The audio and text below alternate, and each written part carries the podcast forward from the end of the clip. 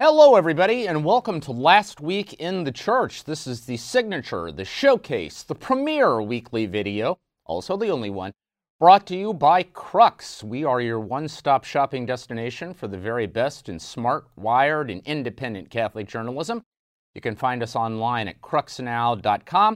And this is the show where we kind of raid the journalistic fridge. We're looking for stories that happened during the past week. They're kind of leftover, but we pull them out of the fridge, throw them into the skillet, sprinkle over some spice and our secret Crux brand sauce, and serve it up piping hot. Here's what we've got for you this week. We begin with the summit that wasn't. The Vatican dangles the prospect of an encounter between Pope Francis and Patriarch Kirill, head of the Russian Orthodox Church, but the Pope last week told an Argentine newspaper that it's off, not going to happen, citing as the reason that Vatican diplomats told him that such a meeting could cause confusion. Mm-hmm. We'll try to unpack the real reasons why the plug was pulled on the Pope and Patriarch encounter.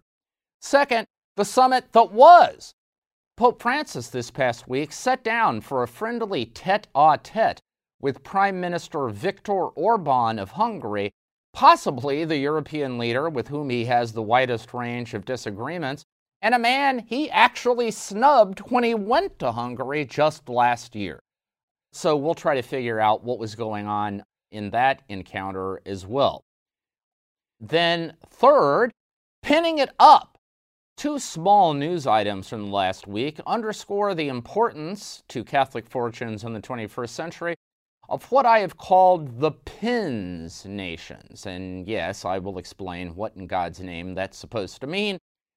And then finally, Liberation Day. Yesterday was the Festa della Liberazione, the, the Festival of Liberation here in Italy, commemorating the resistance against fascism and German occupation during the Second World War I will try to deliver a tribute to one Catholic priest who gave his life for the cause of freedom as part of that resistance. All that and more is waiting for you this week on Last Week in the Church, so please, please, for the love of God, stick around. All right, everybody, we are back. Happy Tuesday to you. We begin this week with the summit that wasn't. Basically, last week, you may recall, we discussed on this program the news, first reported, reported by the Reuters news agency, that there might be a historic encounter between Pope Francis and Patriarch Kirill of Moscow, the head of the Russian Orthodox Church, in June. Basically, we know that Pope Francis is going to Lebanon in June. There was talk that at the back end of that trip, he would fly from Beirut to Amman in Jordan, and then from Amman, he would be choppered to Jerusalem, where he and Kirill would meet. And planning had gone in to arranging that encounter. However, during the past week, the Pope gave an interview to La Nacion, that is the newspaper of record in his native Argentina. The question of this meeting with Kirill came up, and he said basically that it's off, not going to happen. And the reason he gave is that Vatican diplomats told him that such a meeting right now could be confusing. now, here's the problem with that explanation Pope Francis is hardly a pope who has shown himself to be averse to the possibility of confusion over the basically 10 years of his pontificate. Let's remember, for instance, that during his two synods on the family in 2014 2015, where the big ticket issue was whether Catholics who were divorced and then civilly remarried, that is, they remarry outside the church, whether under some circumstances they ought to be admitted to communion. Now, the opposition to that said, you can't do it because if you do, it's going to create confusion about Catholic teaching on sexuality and marriage. Pope did it anyway in his controversial 2016 document, Amoris Laetitia. I mean, after all, this is the Pope who, on his first foreign trip in 2013 over the summer when he went to Brazil for World Youth Day, during a meeting with youth, actually told them to go home to their diocese and make a mess. Now, he used a phrase in Porteño, which is the Spanish dialect that they speak in Buenos Aires, and I am not going to try to recreate it here. But the gist was, you know, go home and shake things up. Even if it causes confusion, at least something is going to be happening. So, I mean, this is this is a pope for whom like risking confusion in the name of being true to the gospel is basically a modus operandi. Further, in that same interview with La Nacion, Pope Francis said, I will do everything to try to stop this war. Well, you could ask, wouldn't meeting the Orthodox hierarch who has been giving theological cover to Putin's war to ask him to stop, wouldn't that be an example of trying everything? So, what gives here? Because obviously, the prospect of confusion by itself doesn't really answer the question. Well, I mean, listen, let me cut to the chase here. We don't really know what the actual reason was, but let me run through some possibilities for you. One is from the very beginning, the Vatican and Pope Francis have been criticized for being overly deferential to Moscow. It's a fact that up to this point, Pope Francis still has not named Russia as the aggressor in this war, nor has he condemned by name Vladimir Putin. By the way, he addressed that criticism in the same La Nacion interview. He said that popes never name heads of state, never name whole nations, which he said the nation is superior to whoever happens to be in political charge at any given moment anyway. But all of that has created an impression that maybe the Vatican is trying too hard to placate Russia Perhaps the prospect of a meeting between the Pope and Patriarch could have fed those impressions, and the Vatican simply didn't want it. Here's another possibility. Maybe some of the people complaining about confusion as a result of a possible meeting between Francis and Kirill aren't just unnamed Vatican diplomats. Maybe what they're doing is relaying what they are hearing from Ukrainians themselves especially members of the thriving Greek Catholic Church in Ukraine, the largest of the Eastern churches in communion with Rome. Remember that those Catholics in Ukraine were incensed on Good Friday when, during the Way of the Cross ritual, at one point, Pope Francis had a Ukrainian and a Russian woman carry the cross together. The Ukrainians argued that such a gesture of reconciliation is wildly premature because reconciliation implies repentance, and there's no indication the Russians have repented from the war. And so perhaps there was concern that a meeting with the Russian Orthodox Patriarch would be a bridge too far for those Ukrainian Catholics. We should also mention that there's a secular angle on all of this. Recently, a human rights watchdog group called Human Rights Without Borders. It's an analog to Doctors Without Borders, which is very respected, among other things, for its defense of religious freedom in Europe. This group called for Kirill to be indicted by the International Criminal Court for essentially connivance in war crimes and crimes against humanity. Maybe Pope Francis and, well, maybe Pope Francis's advisors said to him, you know, a photo op with a guy who may be about to face a criminal indictment for war crimes might not be the best idea. It's also possible that Pope Francis heard from his BFF, Patriarch Bartholomew of Constantinople, which is engaged, that is, Constantinople is engaged in a long running struggle with Moscow for the soul of orthodoxy. Maybe he heard from them. This wasn't such a hot idea. There is also another, even more cynical possibility, which is the Vatican never really intended to go through with this meeting. They simply dangled it in order to be able to take it away. And the point would be to underscore Kirill's growing isolation. And in that sense, it would kind of be an ecclesiastical analog to the economic sanctions that secular governments have placed on Russia. Now, listen, let me confess openly all of this is nothing more than speculation because we, we don't really know. What we do know is that concern about confusion doesn't quite cut the ice in terms of an explanation for why this pope either zigged or zagged. We can hope that at some point in the not too distant future, Pope Francis will provide a fuller explanation. All right, we move now to a summit that did actually happen, but is kind of surprising, which is the Pope's meeting this past week with Prime Minister Viktor Orban of Hungary. Now, bear in mind, Orban, even though his Fidesz party prides itself on its Catholic roots, and Hungary is, of course, a country with a rich Catholic history.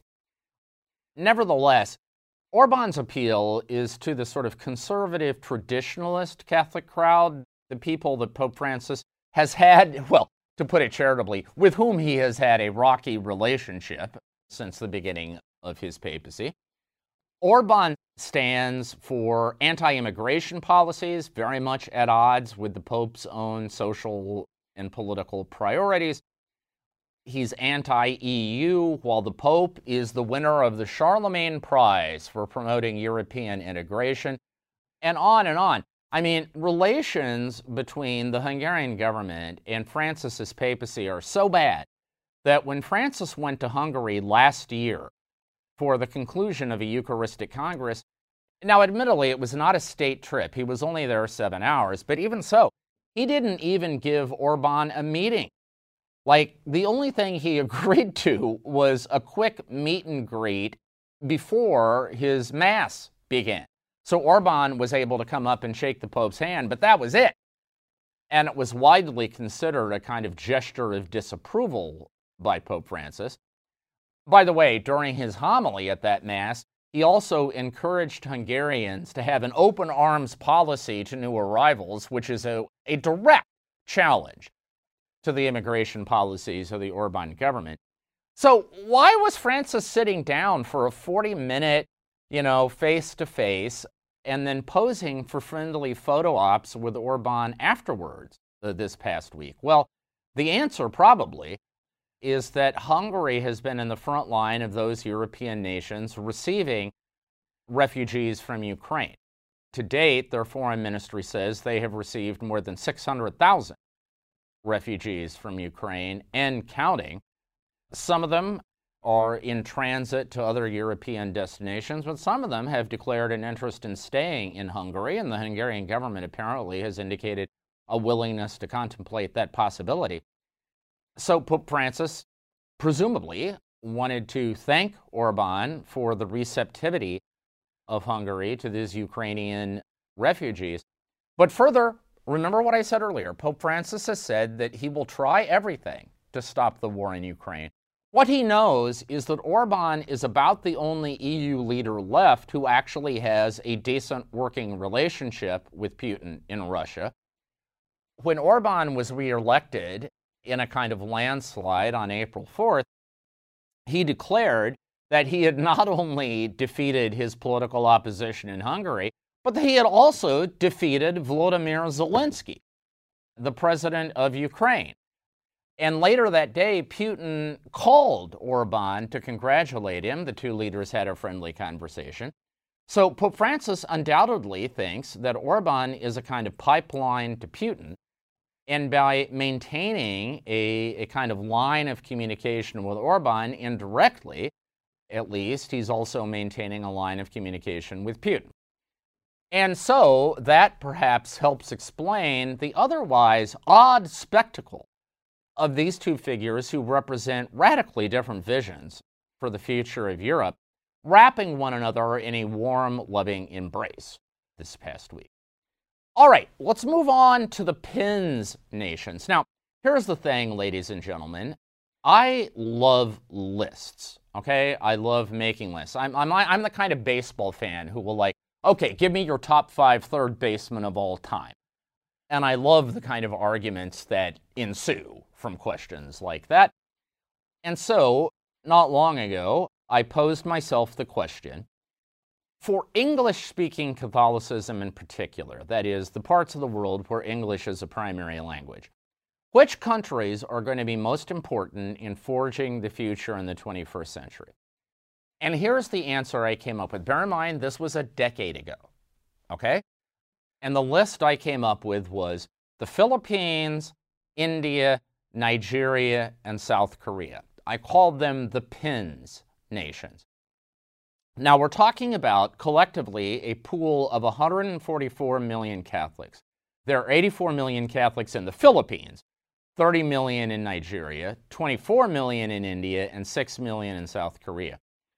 Collectively, that's a larger pool of Catholics than one finds in the United States, the UK, Ireland, Australia, and New Zealand. Now, we are used to thinking of those countries as the pace setters in the English speaking world, but increasingly in the Catholic Church, that just ain't the case. And forget the population numbers for a, for a moment. Let's look at levels of faith and practice. In places like the Philippines and Nigeria, more than 80% of the Catholic population goes to Mass every Sunday. In the US, the UK, Australia, New Zealand, Ireland, that clearly is not the case. So the trend lines move in opposite directions. So, the two news items from the past week that kind of buttress this analysis, both of them have to do with the Philippines. One is that for the year 2020, which is the last year for which we have firm statistical data, the Philippines led the world in Catholic baptisms. They recorded more than 1.6 million baptisms. That includes infants and adults. And adult baptisms are usually used as an index of the missionary vitality of a church because generally this means converts to Catholicism from something else. That was more than you got in either Brazil or Mexico, which are the only two Catholic countries in the world with a larger Catholic population than the Philippines. So the Philippines finished in first place, indicating the dynamism of that choice of that church.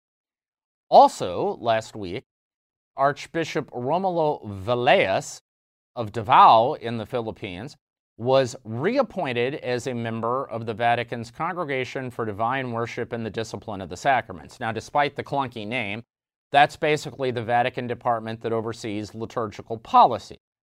And Archbishop Valles is now a voting member of that congregation. And I think that, taken in tandem with the fact that Cardinal Luis Antonio Chito Tagle, of formerly the Archbishop of Manila, is now the prefect of the Congregation for the Propagation of the Faith, the Vatican's main missionary department, is an indication that the Filipino hierarchy is coming of age in terms of being a change maker, not just locally in the Philippines themselves, but globally in terms of the universal church.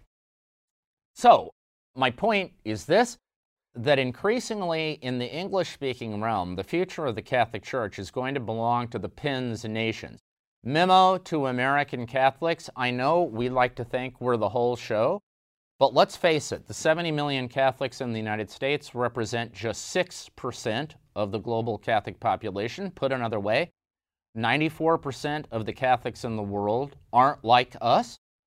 And to think that American priorities, American concerns, American experiences can dictate terms in the Catholic Church of the 21st century is just a fantasy. In other words, wake up and smell the coffee. You've got two options in terms of thinking about the Catholic Church in the 21st century. You either think globally or you think dysfunctionally. I'm sorry, but those are the only two items on the menu. Finally, Liberation Day. So, yesterday, April 25th, here in Italy, was the Festa della Liberazione, the, the festival, the holiday of liberation. It's a national holiday in the country, and it commemorates the Italian resistance against fascism and against the, the German Nazis who occupied Italy from 1943 until the end of the Second World War. And that resistance was a major force in, in shaping Italian destiny in the middle of the, the 20th century. Now, unfortunately, over the years in Italy, the, the Festa della Liberazione has become politicized. It's, it's now seen largely as a holiday for the Italian left. The Italian left here loves to tout the role of the communists and socialists and other progressives in the resistance. Meanwhile, for the right, the idea of armed rebellion against the established order was for a long time uncomfortably close to like the Bolshevik Revolution in the Soviet Union and other Soviet style uprisings in other European nations, and they kind of stayed away from it. So the left has kind of had a monopoly, in a way, on the memory of the resistance, which is unfortunate because the resistance was a much bigger reality than just any particular political faction.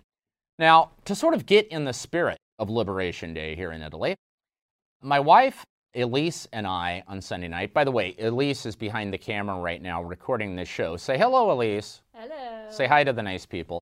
You can't see her, but, but she's here, I promise. And thrilled to be able to say hello.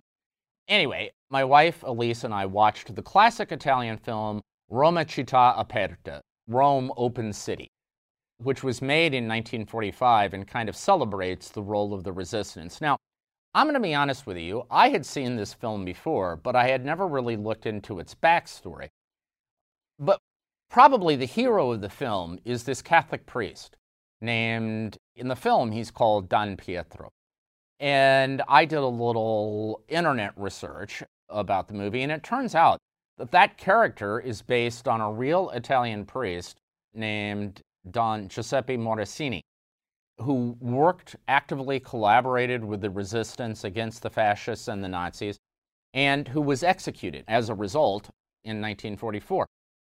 Now, this, this is all fresh to me, but I have to say it feels deeply personal because it turns out that Don Morosini's base of operations was a school where he was assisting children who had been relocated from conflict zones in Italy. And that school is just a stone's throw away from our house. It's in the neighborhood in Rome where we live. And the small square here in Rome, named for Father Morosini, is equally just a stone's throw from our house. So, I mean, even though the guy died in 1944, I feel like he's a neighbor and, and somebody, therefore, for whom I have a special attachment. Here's the Morosini story in a nutshell. He was born in a small town south of Rome. He was ordained in 1937 in the Cathedral of St. John Lateran. By the way, 1937 was the year in which Benito Mussolini proclaimed Italy's undying support for Adolf Hitler and the Thousand Year Reich in Germany. At the beginning of the war, Morosini was assigned to be a military chaplain. By the way, he's a Vincentian priest, okay? In 1943, his order reassigned him to a school here in, the, in Rome, in the Della Vittoria neighborhood where Elise and I live, to help these kids who had been brought up from places where fighting was going on. And initially, he, he offered his services as a kind of spiritual counselor, sort of a chaplain to the Italian resistance. But very quickly, it became clear they didn't just need spiritual assistance, they needed material assistance. So he started helping supply intelligence to the resistance, even supplying arms and, and other provisions. Now, at one point, an official of the German Wehrmacht, that was the regular army, not the SS, who was having pangs of conscience about the occupation, provided some intelligence to Don Morosini about troop movements and things like that. He passed it on to a cell of the resistance, but it turned out that the Gestapo had a mole in that resistance cell who reported that Don Morosini had done that. And so on January 4th, 1944, he was arrested. He was taken to Rome's Regina Coeli prison, where he was subject to repeated torture, beatings of the most unimaginable kind try to force him to name other members of the resistance, which he consistently refused to do. A survivor from Regina Coeli left behind a memory of seeing Don Morosini once, saying that his swollen face had blood running down it like Christ on his way to his crucifixion. And he said that this guy said he began to weep upon seeing Don Morosini. Morosini tried to get him to laugh, tried to form a smile on his own face, but his lips actually began to bleed from the effort of doing that. This guy nevertheless said he saw a light in Morosini's eyes that was the light of faith, that was still alive, still vibrant. The Gestapo eventually decided to execute Morosini. On the way to his death, he was accompanied by the bishop who had ordained him back in 1937. And at one point, the bishop said to him, Coraggio, the Italian word for courage, meaning stay strong. To which Morosini replied, according to the bishop's testimony, Look, dying well isn't hard. What's hard is to live well. And those words, of course, have echoed. When the moment came, the SS ordered a, a group of 12 Italian soldiers to execute Morosini. According to the report, 10 of these 12 Italian soldiers actually shot into the air or into the ground out of respect. They, they couldn't bring themselves to do it, which left Morosini wounded but not dead. So the SS officer in command had to take out his sidearm and go over and, and finish him off. Morosini posthumously was awarded Italy's highest civilian honor. As I said, there's a square here, here in town named for him. And look, I know this is just one figure out of a countless number of people of faith, clerical or not, over the centuries who have given their lives for somebody else's freedom or, some, or, or for the cause of justice. I know that. This is just one story. And yet, I can't help but think on a weekend in which we saw Vladimir Putin at an Easter midnight mass in Moscow holding an Easter candle while his bombs rained down on the south and east of Ukraine, costing innocent civilians their lives, providing us with a reminder of the potential to abuse faith to justify the most horrific acts of violence. That it was providential that for Elise and I, Don Giuseppe Morosini, who embodies the capacity of faith to inspire the most remarkable acts of valor and self sacrifice, that that legacy came into our lives. So, Don Morosini, requiescat in pace, and thank you.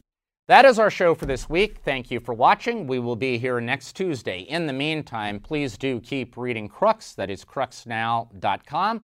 And my charge to you over the next seven days is this stay safe, stay healthy, have a fantastic and blessed week. We will talk to you again soon.